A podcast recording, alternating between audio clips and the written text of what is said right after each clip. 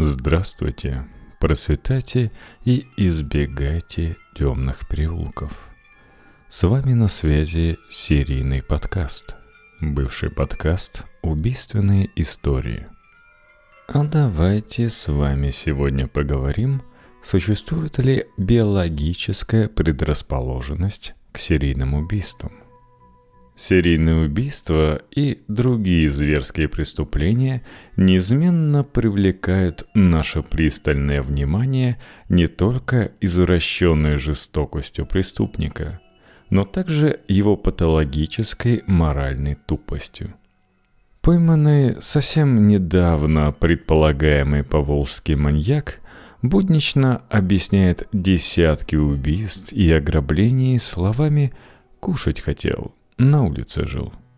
Подобную психологическую ущербность, полное отсутствие эмпатии, сострадания и чувства вины, а также страха и некоторых других эмоций, часто объясняют психопатией очередного убийцы или насильника. Но что мы понимаем под психопатией? На этот вопрос подробно отвечает знаменитый американо-канадский нейрофилософ Патрисия Чорчленд в своей новой книге «Совесть. Происхождение нравственной интуиции». Родилась она в 43 году. Принадлежит к тем редким ученым, которым посчастливилось создать новую научную дисциплину. В этапной для нее и для науки книге Нейрофилософия к единой науке о разуме мозге 1986 года она предложила новый комплексный подход к изучению сознания, психики и мозга биологического органа как единого объекта исследования. В работах Чачленд и ее последователей философский и психологический анализ – сочетается с новейшими инструментами нейробиологии.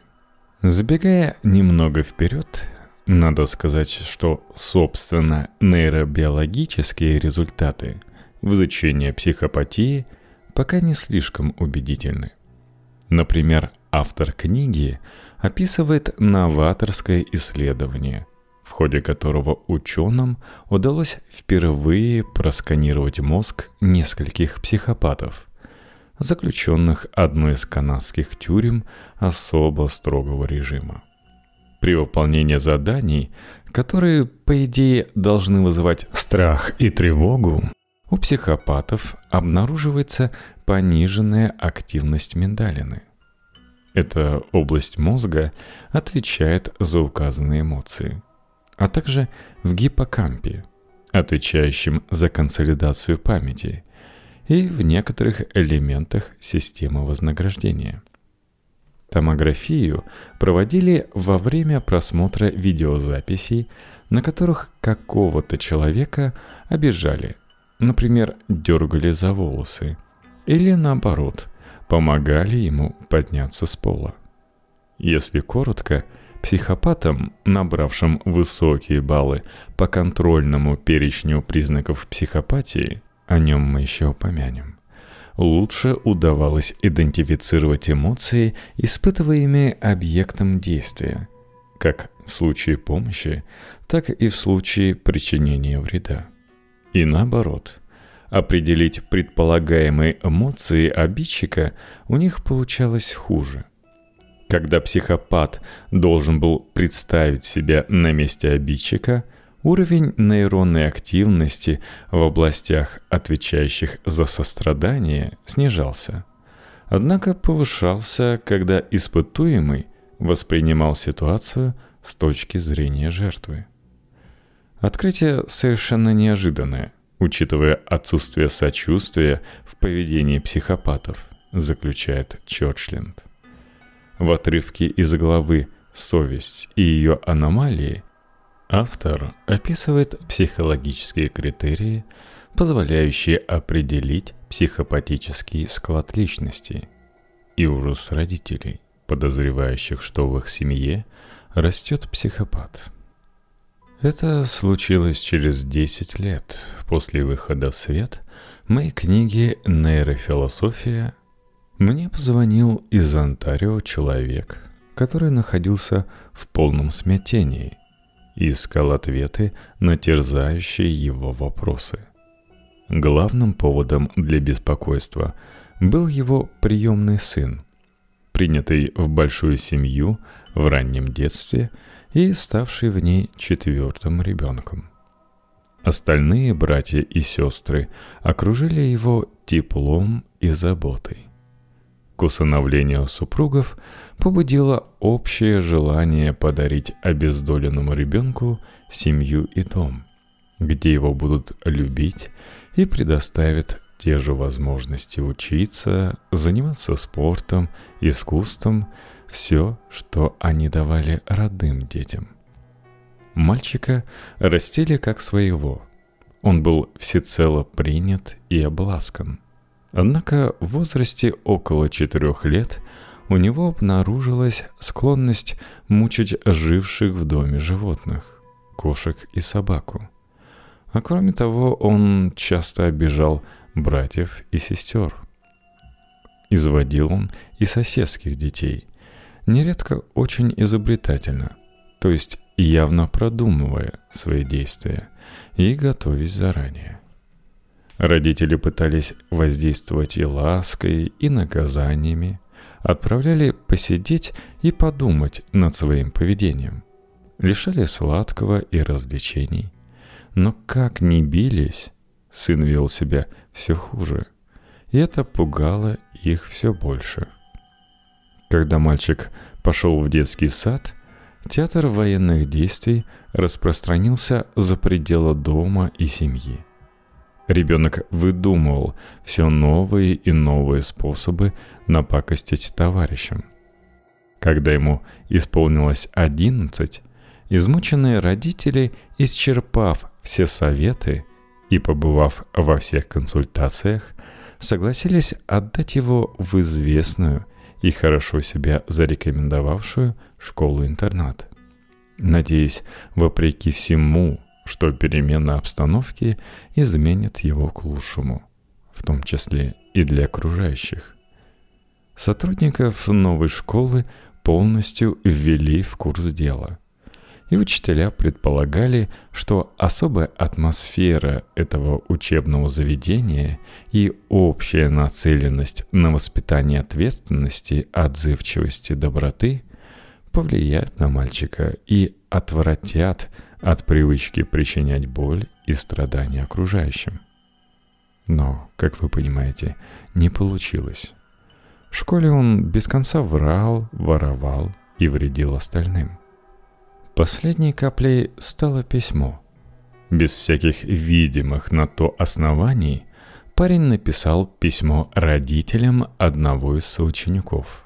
Ни друга, ни врага, просто одного из учащихся – в письме он излагал вымышленную историю о том, что этот мальчик четырьмя днями ранее сбежал в лес и не вернулся.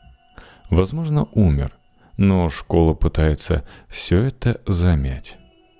Письмо он подписал и опустил в школьный почтовый ящик. За этот жуткий поступок, про который он говорил потом «ну подумаешь», пошутил, его исключили из школы. Вот тогда-то его отец и позвонил мне. Не ради совета.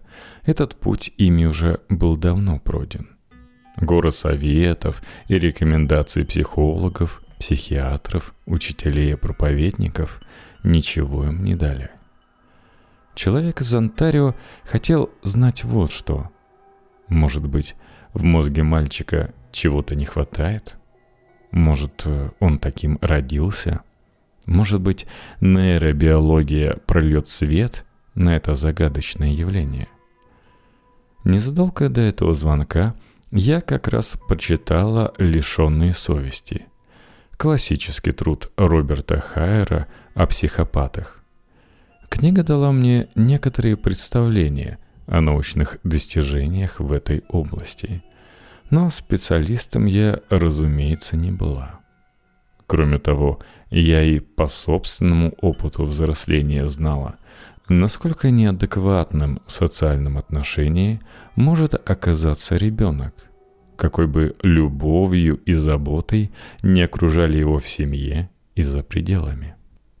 Но не могла же я на этом и распрощаться с несчастным отцом.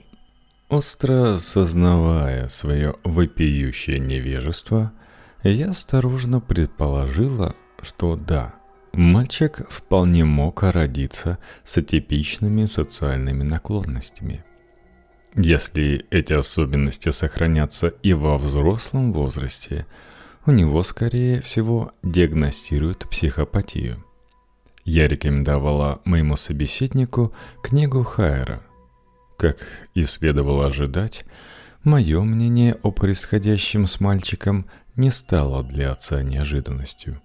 Судя по нечувствительности парня ко всем формам одобрения и неодобрения, даже в раннем детстве, он с самого начала был лишен чувства сожаления, вины или стыда.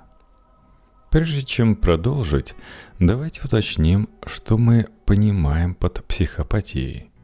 Поведенческие критерии для постановки такого диагноза представляют собой сложный комплекс, включающий не только антисоциальные наклонности и поведенческие проблемы, но, если точнее, отсутствие чувства вины или угрызения совести, значимых связей с окружающими и сострадания или эмпатии даже по отношению к тем близким, которые души в нем не чают.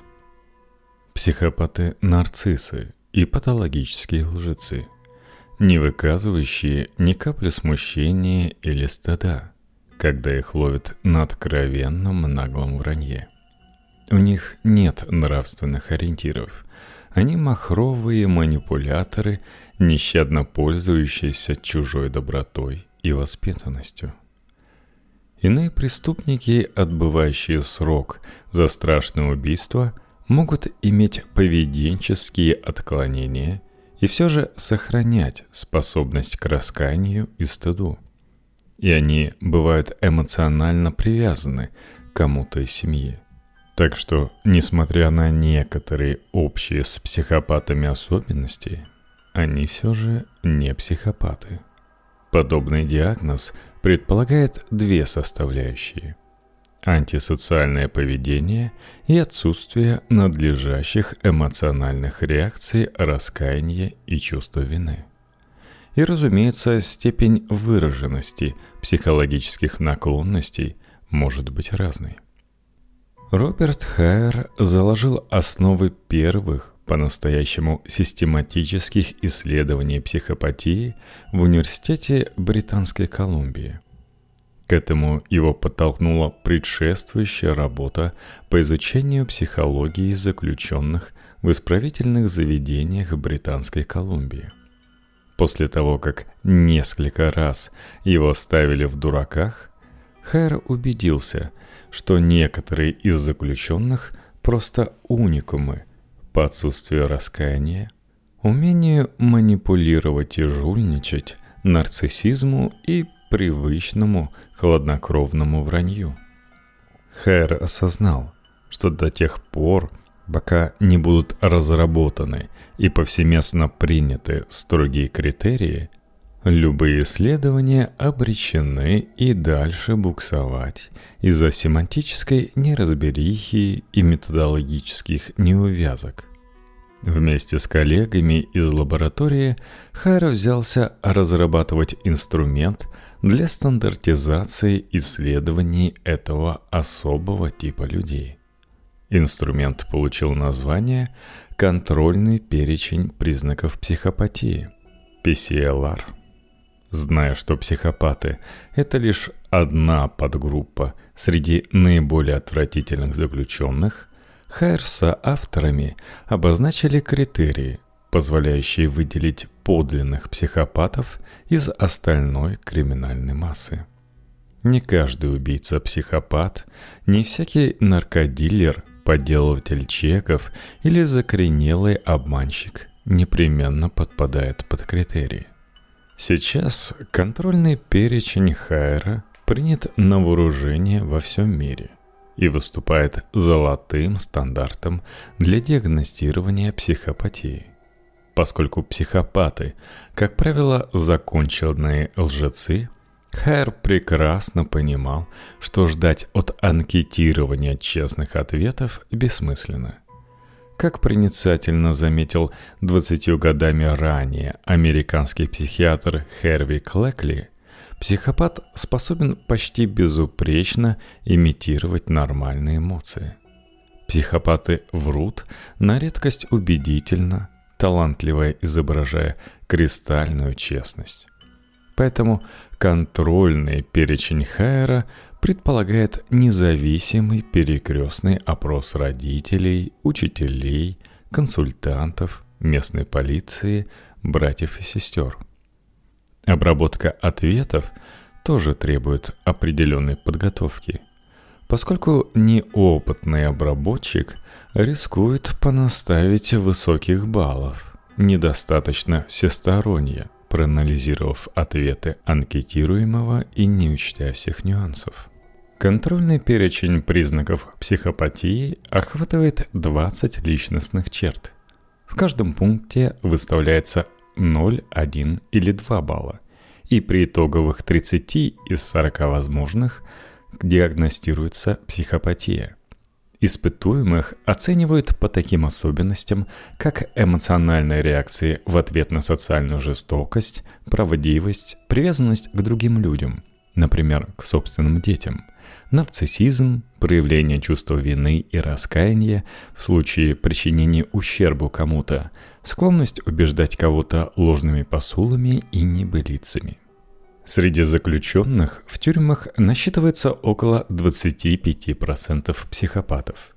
Они могут отбывать срок за убийство, изнасилование, поджог, хищение персональных данных, оскорбление действием и избиение – у них высока вероятность рецидива, поскольку им все равно, расценят ли их поступок как порицаемый, задержать их зачастую не составляет труда, и они оказываются за решеткой. Вычислить долю психопатов среди обычного населения, а не среди осужденных, гораздо труднее. Если из числа скучающих в камере психологи всегда наберут себе охотников поучаствовать в исследовании – то по объявлению, приглашающему пройти тесты на психопатию, вряд ли явится кто-то из настоящих психопатов, гуляющих на свободе. Начнем с того, что их самих собственное поведение абсолютно устраивает. И никаких причин тестироваться или обращаться к психологам они не видят. Никаких отклонений они за собой не замечают – Поэтому их число мы можем прикинуть лишь приблизительно. Как единодушно полагают Роберт Хайер и нейропсихолог Кент Килл, 30 и больше баллов по контрольному перечню наберет менее 1% всего населения.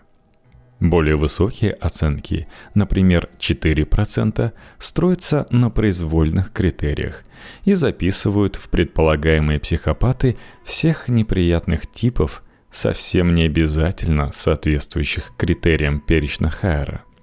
Важно отметить, среди прочего, что психопатия наблюдается как у мужчин, так и у женщин. Поскольку большинство серийных убийц мужского пола – и поскольку именно такие преступники обычно у всех на слуху, создается впечатление, будто большинство психопатов – мужчины. А что говорит статистика? В женских тюрьмах доля психопаток составляет те же 25%, что и в мужских. Однако необходимо учесть, что преступников мужчин в целом примерно в 10 раз больше, чем женщин – Значит, психопатов в обществе все-таки больше, чем психопаток. На самом деле, книга мне очень понравилась. Так что почитаю из нее еще немного. Главу «Нормы и ценности», например. На самом деле, отсутствие чувства юмора – это серьезная патология. Это не просто мелкий недостаток, он напрочь отсекает вас от остального человечества – Алан Беннет Для любого обычного человека очень важно социальное обучение и социальные связи. Мы сплавлялись по реке Ферт на дальнем севере Юкона. Учитывая крутизну каньона и бурное течение, рисковали мы все три часа этой переправы довольно ощутимо. Случай, что мы могли, если повезет, связаться с внешним миром по рации, но по большому счету мы находились там одни. Упустим плод, потеряем еду и снаряжение – Поэтому все должны были действовать четко и аккуратно, чтобы не подвергать опасности себя и других. По окончании похода каждый из студентов написал, что из пережитого кажется ему наиболее ценным. Этот день запомнился им тем, что сплотил всех и дал возможность гордиться собой. Они прочувствовали, что такое единение и чувство локтя – После переправы в группе резко прибавилось смеха и веселья. Все стали немного ближе друг к другу. Если посмотреть на все это через призму происходящего в мозге, мы увидим, что сотрудничество с товарищами перед лицом ощутимой опасности было вознаграждено – Нейронный ВОП в мозге студентов почти наверняка посылали своим адресатам в прилежащем ядре много дофамина, и эндогенных каннабиноидов было предостаточно. Это, разумеется, не считая прочих событий на нейронном уровне. Стоит отметить, что на протяжении оставшейся части похода дружба между студентами только крепла и радости прибавлялась. Схожим воздействием обладает игра. Она укрепляет социальные связи, а умение достойно выигрывать и проигрывать формирует модель поведения, которая пригождается в более серьезных социальных ситуациях. Сотрудничество в игре учит нас тому, что вместе мы сила, и многого можем добиться лишь сообща. В игре познается несправедливость и вырабатываются способы справляться с ней – Желание покомандовать осуждается, и негласное лидерство поощряется. Часть реакций одобряется, другая часть нет. И все это время, как в подкорковых структурах, так и в неокортексе, система обучения с подкреплением меняет связи в мозге, а с ними его предпочтения, предубеждения, шаблоны, модели и ожидания. Процесс социального научения у человека во многом состоит из наблюдения, подражания и попыток применения усвоенного на практике. Детей на свадьбе, как правило, почти не приходится уговаривать потанцевать вместе со всеми. Они понаблюдают в сторонке минуту-другую, а потом выходят и танцуют. Поначалу робко, но потом все увереннее. Обычно дети пристально следят за окружающими и активно перенимают разные модели поведения. Доброту, щедрость, теплоту, дружелюбие и их противоположности. Дети подражают в своих реакциях тому, что видят в семье, среди родных и друзей. Когда социальная ситуация представляется особенно некрасивой, ребенка вразумляет объяснение – Почему мы не помогаем тому, кто заварил эту кашу? Нередко подобные объяснения ребенок получает, прислушиваясь к взрослым разговорам. Подслушивание дает ему сведения, которые у него зачастую просто нет возможности получить напрямую. Часто взрослые это понимают, но не придают значения.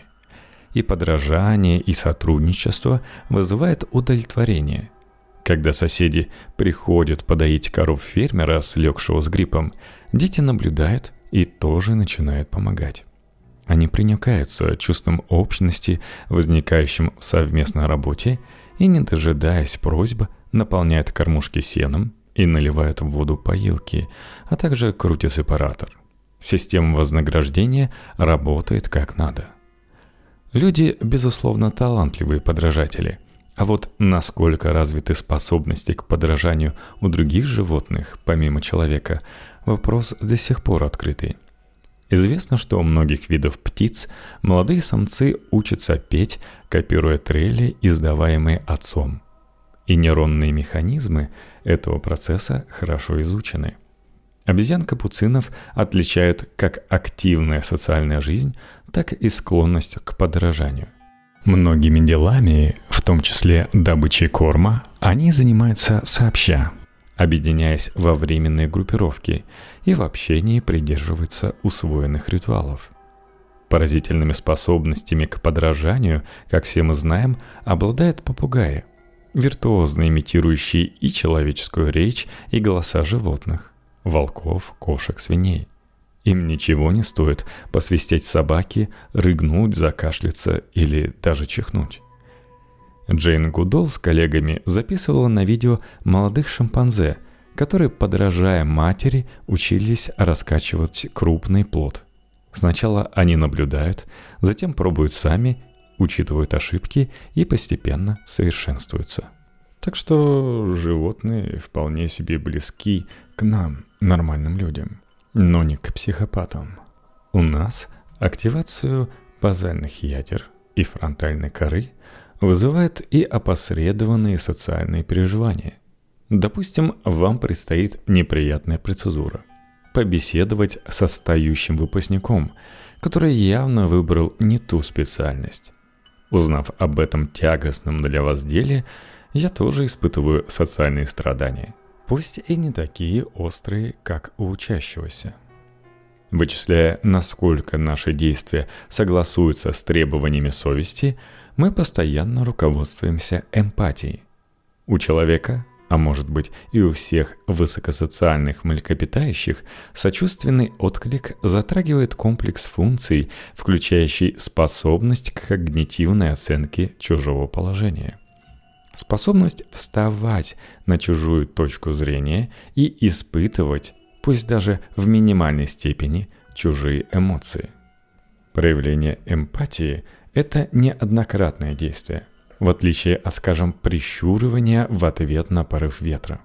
Множество функций, составляющих эмпатию, означает, что каждая из них может формироваться и подвергаться внешнему воздействию независимо от остальных – так оно в действительности и происходит. Некоторые люди, в частности, прекрасно понимают умом, что чувствуют окружающие, но сами отголосков этих чувств не испытывают. И это не обязательно психопаты, как вы, возможно, подумали. Возможно, это происходит в силу специальной подготовки. Например, врачам и медсестрам в отделении экстренной помощи, постоянно наблюдающим страдания и боль, Наверняка приходится подавлять в себе склонность принимать близко к сердцу ощущения пациентов. В противном случае захлестывающие их эмоции могут помешать когнитивной оценке необходимых медицинских мер. Слишком чуткий человек может почти моментально проникнуться переживаниями горюющего человека, не успевая спокойно подумать, что происходит на самом деле – Заслуживает ли тот сочувствия, или, может быть, это просто манипуляция? И если мы не хотим, чтобы нами манипулировали, например, какие-нибудь психопаты, то прежде чем сопереживать, скажем, коллеге, имеет смысл выяснить подробности. Но, конечно же, не надо ему сразу же протягивать опросник с тестом на психопата, да и прилагать еще родителям заодно пройти. Я думаю, вы в своем коллеге быстро разглядите психопатию. Но, конечно, принцип «у всех все по-разному» играет тут наиболее ярко. Эмпатия бывает разной не только у разных людей, но и у одного и того же человека она меняется в зависимости от внешних обстоятельств и от внутреннего состояния. Да, когда обстоятельства позволяют, человек обычно сочувствует чужой беде. Тем не менее, как напоминает нам не склонный к сантиментам психолог Рой Баумастер, самое примечательное, что наше сочувствие избирательно. В каких-то ситуациях по отношению к кому-то или чему-то люди переживают целую гамму чувств, а в других не чувствуют почти ничего – Человек на удивление гибок в своей способности быть чутким и сострадательным к одним и равнодушным к другим. Кроме того, у большинства из нас эмпатия не безгранична. мы устаем сопереживать. Есть данные, что в среднем у женщин эмпатия выше, чем у мужчин. Ну, вы, наверное, догадывались. Но именно в среднем. И в любом случае это относится больше к эмоциональной эмпатии, а не к когнитивной, и не к выражению сочувствия, которого от нас требуют социальные навыки. До последнего времени ученые почти не касались вопросов наследственности каждого из различных эмпатических факторов у мужчин и женщин. Как показало проведенное недавно в Италии исследование с участием 1700 близнецов, с точки зрения наследования различных психологических факторов, составляющих комплекс эмпатии – Разницы между однояйцевыми гомозиготными и разнояйцевыми дизиготными близнецами практически нет. Хотя анализ данных позволил предположить, что у женщин генетика влияет на эмоциональную эмпатию больше, чем у мужчин. Однако это лишь предварительные итоги, и делать окончательные выводы о наследовании в этой области пока рано. В своих ожиданиях и реакциях мы ориентируемся на социальные нормы, отвечающие, например, за такие проявления, как честность и лживость. Обнаружив, что однокурсник жульничает на экзамене, заранее добыв правильные ответы, студенты на Западе начнут возмущаться. В России будут возмущаться, что ответами не поделился. Но и на Западе, и в России больше всего людей будет возмущать именно несправедливость, а жулика могут подвергнуть остракизму. Когда профессиональный велогонщик Лэнс Армстронг признал, наконец, что годами принимал допинг, в спортивных кругах его осудили за нечестно завоеванные семь побед на Тур-де-Франс. И теперь не только не допускают к соревнованиям, но и просто бойкотируют по-человечески. Несправедливость при распределении еды, как наглядно продемонстрировали Франц де Вааль и его коллеги, не остается незамеченной и для обезьян. Капуцины, участвующие в его эксперименте, любят и виноград, и огурцы, но предпочитают все же виноград. И вот представьте, у обезьяны в клетке стоит корзинка с мелкими камешками – которые она приучена выдавать организатору, чтобы взамен получить лакомство. В эксперименте на чувствительность к несправедливости одной обезьяне в обмен на камешек достается виноградина, а другой – кусочек огурца. Каждая прекрасно видит, какую награду выдали другой. Получившая огурец приходит в ярость и прицельно запускает своей наградой в организатора – у того же Девааля и его коллег мы читаем о том, как шимпанзе, которым приходится кооперироваться для добычи пищи, наказывают халявщика. Негативное отношение к прихлебателям не намного отличается от того, которое выражаем мы, когда вешаем на кухне табличку вроде «Кто не работает, тот не ест». Вообще, система вознаграждения – удивительный феномен. Чем больше префронтальная кора, тем богаче коммуникативные связи с подкорковыми структурами, а соответственно мощнее, тоньше и сложнее работает система вознаграждения при научении. Все наши предшествующие разговоры о системе вознаграждения касались двух главных вопросов. Может ли она играть важную роль в усвоении социальных и нравственных норм – учитывая их сложность, и помогает ли объяснить, почему так сильны наши чувства, связанные с голосом совести. Есть данные, позволяющие рассчитывать на положительный ответ в обоих случаях, особенно благодаря тому, что базальные ядра имеют обширные связи с фронтальной корой и гиппокампом. Нейронные механизмы продолжают изучаться, появляется много открытий, зачастую неожиданных и всегда неоднозначных.